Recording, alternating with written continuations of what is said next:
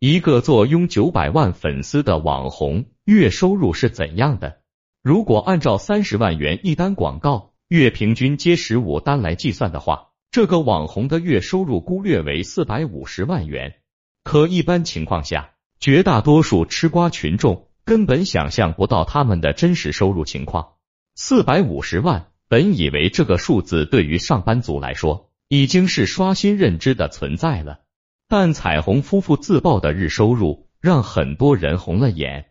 这对来自四川的夫妇在抖音平台拥有九百万粉丝。不久前，他们自曝了自己一天的带货收入，带货流水二点三亿元。直播间给粉丝的福利、福袋以及用来向平台购买流量的费用，共计一千万元。最终的纯利润为四百万元。在近三分之一的商品没有佣金的情况下。彩虹夫妇这条自曝收入的视频，自然有博流量、炒作的嫌疑。当然，还有另外一个原因，两人将四百万元的纯收入抽出四分之一捐出去，行了善事。根据孙彩虹自述，夫妇二人住着独全款四千万买来的栋大别墅，室内雕栏玉砌的装潢很是奢华。能全款买得起独栋大别墅，那各种豪车、名牌包包。对于夫妇二人来说，必定是洒洒水一般。这也说明，现在的彩虹夫妇已经挤入了上流人群，而在三年前，他们还是一个普通到不能再普通，站在人群里你都不会看一眼的普通人。孙彩虹自称出生于农村，父亲是一名货车司机，母亲给人洗脚赚些辛苦钱，而他自己更是学渣一名，个子不高，身材中庸。长得不漂亮，没有特长，但就是这么一个普通的女生，却能够站在互联网的风口上，日入纯利润四百万。那能歌善舞、个子高挑的美女姐姐，和那些巧舌弹簧、懂得包装、不择手段的人，机会不是更多吗？这就引发了我们今天要讲的网红圈三种畸形风气，因为目前还没有健全的条款进行规范。各大平台更不可能一个个线下核实，这就让一些别有用心的人钻了空子，把如今的网红圈搞得乌烟瘴气。零幺畸形风气之为了红，费尽心机人设造假，假农人人设牛爱芳夫妇，农人人设一直都能取得网友们的同情，镜头中的环境更能激起很多人回忆。网红牛爱芳夫妇就是曾经的农民网红顶流。两人是来自湖南邵阳的九零后夫妻，他们的视频内容特别接地气。一般来说，牛爱芳夫妇的视频背景以农村小屋、牛马棚、田间大地为主，视频内容就是一家人的日常琐碎生活。他们穿着上个时代的衣服，家人之间轻松的对话确实可以让人放松下来。逐渐，看似朴实的牛爱芳夫妇收获了两千万粉丝。晋升为抖音三农网红中的翘楚，直到一次带货直播结束后，人们才发现这对夫妇似乎不简单。这场直播，牛爱芳夫妇共售出两千万的商品，按照行业最低百分之十的佣金来计算，两人至少有二百万的收入。直播间三十多万观众，绝大部分是抱着夫妇二人不容易，能帮一把是一把的态度买的。收到货后。粉丝们才后知后觉，从夫妻二人手上买的价格要比其他同款大牌产品贵，质量也不怎么样。于是二人发了一篇致歉信，把原因归在了选品太多，自己不懂身上。如果只是这样，牛爱芳夫妇也不会被官媒点名批评。可恶的是，两人所做的一切皆是为了流量，一家人的生活都是靠演拍出来的。其实最开始步入互联网时，牛爱芳夫妇尝试过多种视频类型。那时的牛爱芳夫妇网名还叫坚强哥和张翠，男人是一名精神小伙，女人是一副山间小妹的打扮。一段时间后，二人更换视频风格，这次他们住着小洋楼，男人经常戴着一顶好老公的工人帽。视频内容多以家庭矛盾、夫妻生活为主。为了流量，小春花甚至演过一段时间精神不正常的小媳妇。说自己肚子里怀着的是一个畸形儿。为了剧本的真实性，他们还有某人民医院的彩超检查单。那段时间，一家人为了保不保这个胎儿演的面红耳赤，一度受到不少人关注。可惜的是，即便诅咒肚子里的胎儿，这两个账号也没有火起来。直到新建牛爱芳的小春花账号后，二人把小洋楼里的故事模式和山间小妹的造型风格一结合，火了。在这个账号里，小春花的精神十分正常，当初她肚子里的胎儿，如今也特别健康。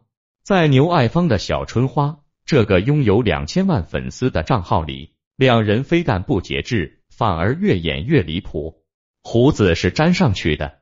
声称被电视台记者采访，实际上是自己花钱请来的小演员，甚至连家里的柴、蔬菜都是和村民买来的。有时为了不露出破绽，牛爱芳夫妇演戏过后还需要给镜头里的村民封口费。随后一名网友的爆料，更让粉丝们直呼上当。想来也是，拥有两千万粉丝账号。每天却过着放牛种地的清贫日子，这也太不正常了。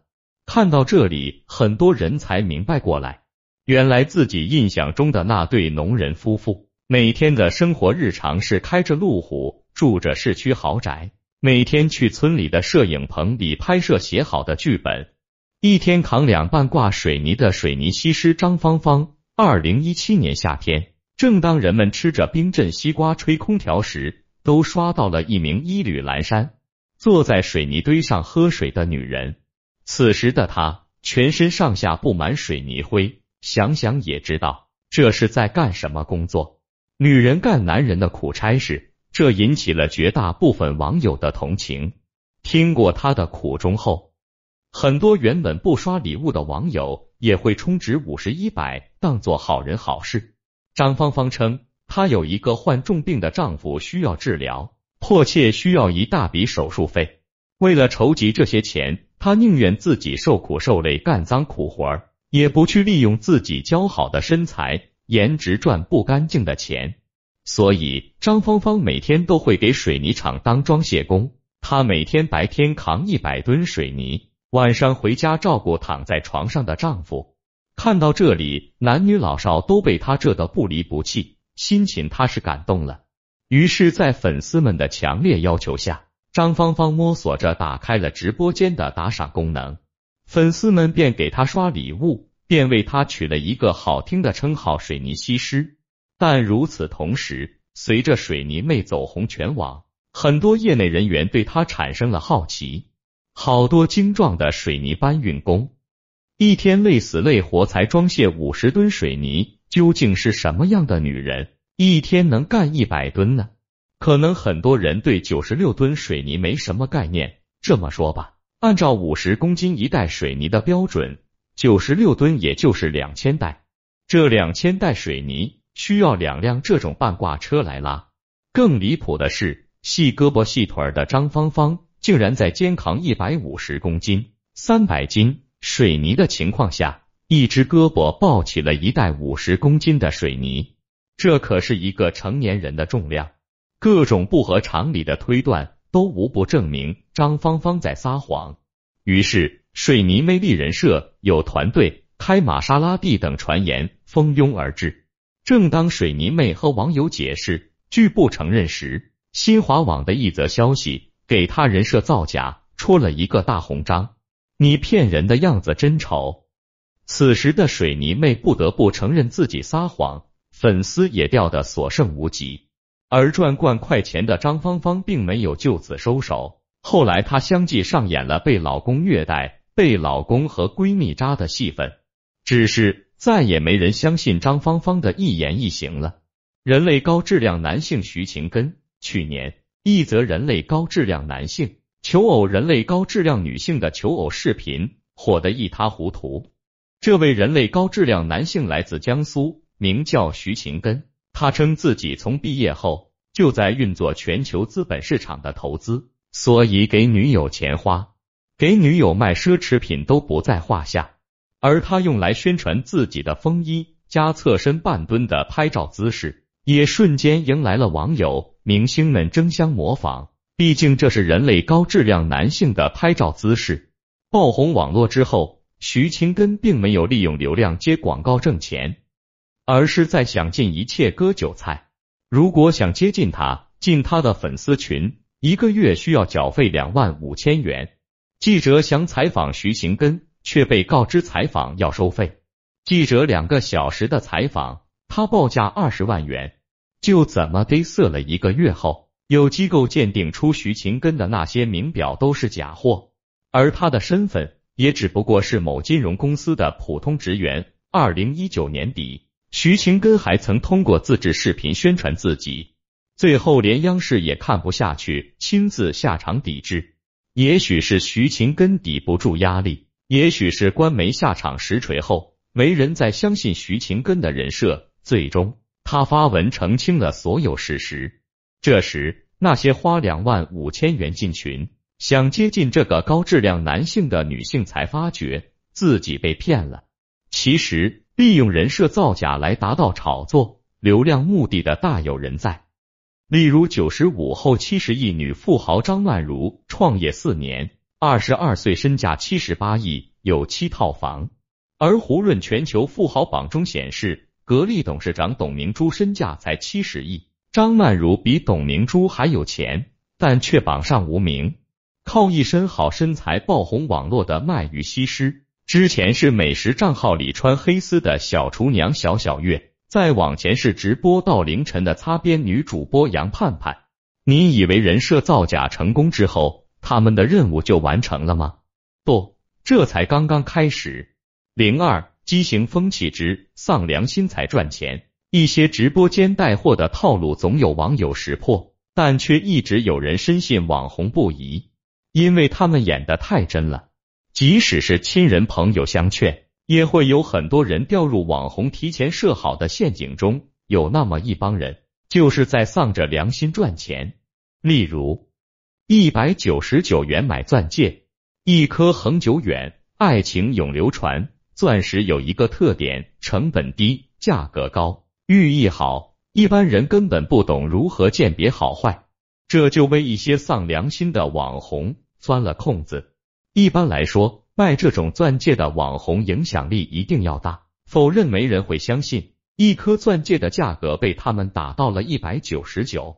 在直播镜头中，网红会明着告诉粉丝，这种钻石戒指之所以这么便宜，是因为它是莫桑钻，属于钻石中的一种。和天然钻石几乎看不出区别。你在直播间看到的莫桑钻，确实和天然钻石没区别，因为他们展示的本来就是天然钻石。而商家也会以打广告的名义，真的让网红将五千九百九十九的价格改为一百九十九。接着，网红还会帮粉丝们薅羊毛，让商家送一张云南六天五晚双人游套餐。于是。大把家人们抢到了这个羊毛，这也是入坑的开始。莫桑钻到手后，百分之八十的网友因为明知这是莫桑钻，根本不会拿去鉴别；百分之十五的网友即使想去鉴别，但耗时耗力，花鉴别费，鉴别一个不到二百元的莫桑钻，想想也就过去的。如果真有百分之五的网友发现不对劲，想退就退，实际上。网红的家人们拿到手的是锆石，连快递费才十六块的成本，而那张薅来的云南六天五晚双人游套餐才是一个大坑。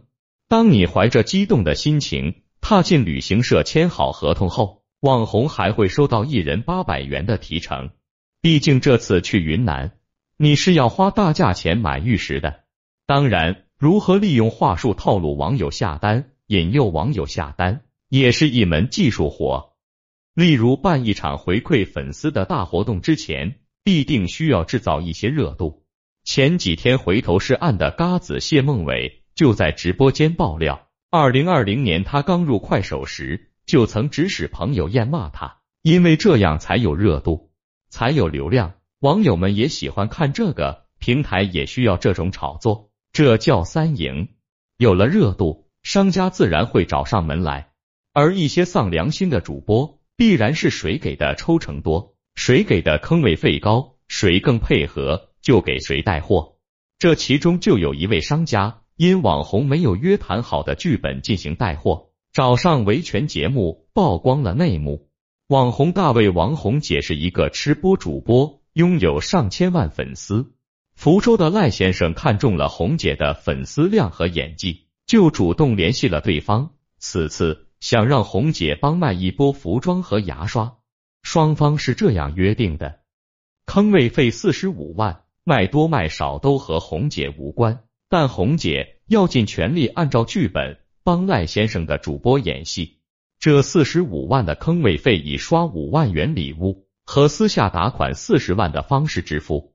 剧本是这样写的：网红大卫王红姐先让带货主播主动让价，带货主播亮出线下店售价五百九十九，将价格下探到九十九元一套，然后再由大卫王红姐将价格砍到五十九点九元，好让粉丝觉得福利满满。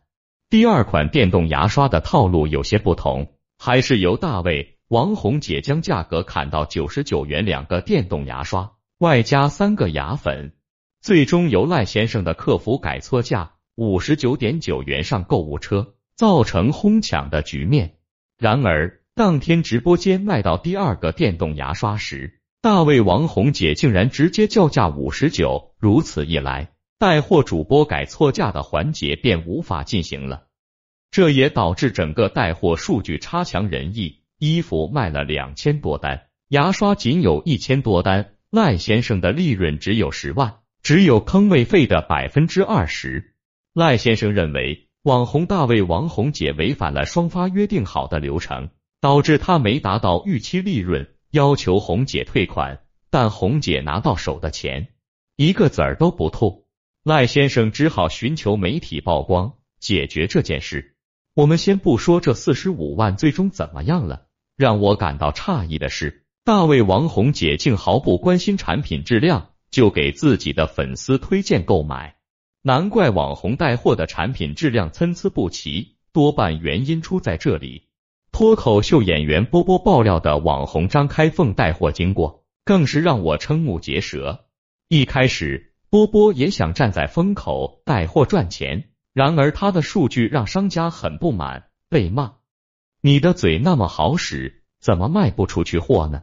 你一点套路都没有，能不能学点套路啊？于是波波去了网红张开凤的直播现场学习。那晚的张开凤卖过一次卫生巾，和大卫王红姐套路一致，同样是和商家带货主播连麦。正当商家觉得价格为难时，网红张开凤发话了：“你把嘴给我闭上，我说一个数，六十九元十一包，再送一包护垫。”你昨天送我的护垫我用了，得劲儿。这套操作直接把波波看傻了，因为张开凤是个男的。而关于张开凤到底是男是女，同行业网红都说他是男的，只有他本人坚持说自己的女的。这些网红难道不能好好卖货吗？答案是可以，但效果不佳，除非有一定实力，例如东方甄选的董宇辉。可即便是董宇辉。也被套路卖出的数据惊呆了。一次，他在直播间象征性的模仿网红带货套路卖洗衣液，夸张的表情、绝对低价的演技和同事假装商家之间的套近乎，让这款洗衣液直接爆单一万件。众所周知，东方甄选的产品不一定是最便宜的，但仍然靠着绝对套路爆单。难怪各种网红和商家对套路爱不释手。零三畸形风气之网红转正当艺人，演员下海做网红。在近一两年的综艺节目里，你可以看到很多转正当艺人的网红。网红李雪琴通过短视频和劣迹艺人吴亦凡互动，成功走红后，第二年便参加脱口秀大会，进入了娱乐圈。期间。他曾被对手赵有成 PK 淘汰，但却被同样是脱口秀演员的节目出品公司老板李诞复活。从此，李雪琴开始了她开挂般的人生，给电影《平浪静》演唱宣传曲，参加辽宁卫视春晚、央视元宵节晚会，和宋丹丹、舒淇、郭麒麟等艺人一同录制综艺《五十公里桃花坞》。二零二二年更是登上央视春晚，参演《芳心荡漾》等电视剧，成为一名演员。二零一八年，网红刘宇宁通过直播唱歌爆红，不久后，他便和乐队搬离了直播地，因为他没时间天天直播了。这一年，刘宇宁登上《天天向上》，主演电影《罗曼蒂克》，振兴使正儿八经进入了娱乐圈。入圈四年里。刘宇宁已经出演了十二部电视剧、两部电影，在刘欢、杨坤、齐豫、吴青峰等乐坛实力唱将录制的《歌手二零一九》节目中当踢馆选手，开巡回演唱会，在综艺百变达人中当评委，成功脱离了网红标签。二零一七年，因一句“一给我里 G I A O G I A O” 爆红网络的 G I A O 歌。参加中国新说唱进入娱乐圈，如今的他开奔驰、住豪宅、娶美女老婆，走上了人生巅峰。最近因评测五 G 网速爆火的数码博主和同学，也参加了脱口秀节目，奔着转正而来。除此之外，赵露思、白鹿、宋威龙等当红爱豆也都是网红出身。俗话说得好，人往高处走，主观上讲。这些转正的网红并没有什么不对，况且他们大多数人身上也是有真本事的。例如李雪琴是北京大学毕业生，刘宇宁唱歌确实好听，和同学曾采访过苹果公司 CEO 库克。只是当还在上学的中学生、未毕业的大学生看到如此体面又成功的捷径之后，他们的人生观会不会随之改变？那些音乐专业。表演专业的在校生还有心思主攻专业吗？是不是早点开个抖音账号，多积累点粉丝更容易出道？而网红接连不断抢占明星艺人的市场，也开始让娱乐圈明星们乱了方寸，只能利用之前的名气把网红这个职业放大。曾在《宝莲灯》中饰演小玉、魔幻手机中的傻妞，舒畅已经下海做带货主播很长时间了，如今。他的主要工作就是录制短视频，隔三差五直播带货。关于影视圈的那点工作，已经停留在了二零一九年。为了吸引直播间人数，舒畅可下了不少功夫。例如 cosplay 古装，因主演电视剧《夏家三千金》中的杨真真，一炮而红的张萌和老公金恩胜直播带货，已经是人尽皆知的事情。按照两人在影视圈的作品更新速度，如今直播带货才是他们的主业。